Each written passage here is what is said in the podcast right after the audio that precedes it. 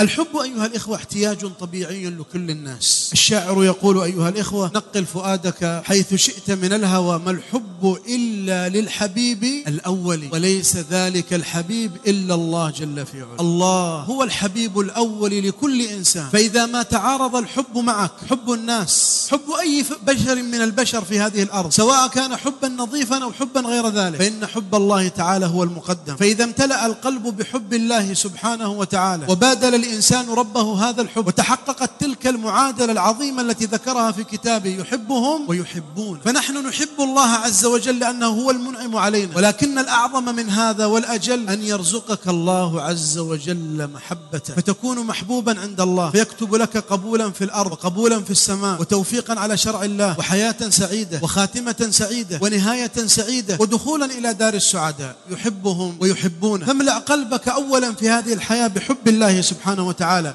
فلا حياة ولا فرح ولا سرور في الحقيقة إلا مع الله سبحانه وتعالى. قال أحد السلف مساكين أهل الدنيا خرجوا من الدنيا وما ذاقوا أطيب ما فيها. قيل وما أطيب ما فيها؟ قال محبة الله والأنس به والشوق إلى لقائه والتنعم بذكره وطاعته. هذا الحب متى تجده؟ تجده في ظلمة الليل في ركعتين تخلو بهما مع الله سبحانه وتعالى. تجد هذا الحب في ذكر بينك وبين الله سبحانه وتعالى. تجد هذا الحب عندما يخرج الناس من المسجد بعد صلاة الفجر فتخلو أنت بربك جل وعلا. تخلو به من خلال كلامه. فتتلذذ بذلك الكلام. تشعر بهذا الحب عندما تطيع ربك سبحانه وتعالى في أمر يخالفك الناس فيه وليس ذلك إلا لأن الله تعالى يريده. تحب الله عندما تؤثر محابة تؤثر مراضيه تؤثر أعماله التي أمرك الله عز وجل بها. تحب الله عز وجل ويمتلئ قلبك حبا لله عز وجل إذا انكسر قلبك بين يديه. فتأملت في نعم الله عز وجل عليك. من الذي أعطاك هذا البصر؟ إلا الله جل في علاه أعطاك بصرا وأعمى غيرك.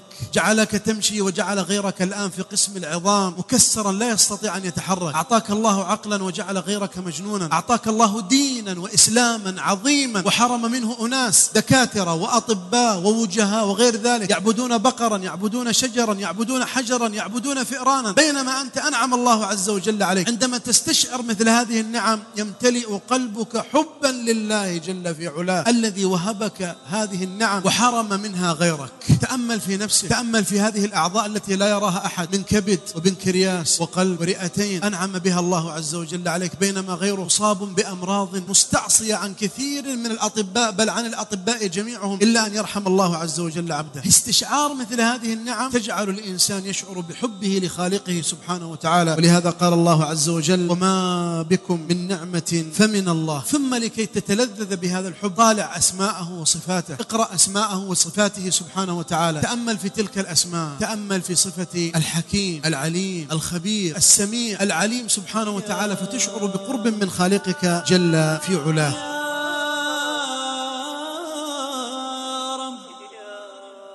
يا الله. سر سعادتي.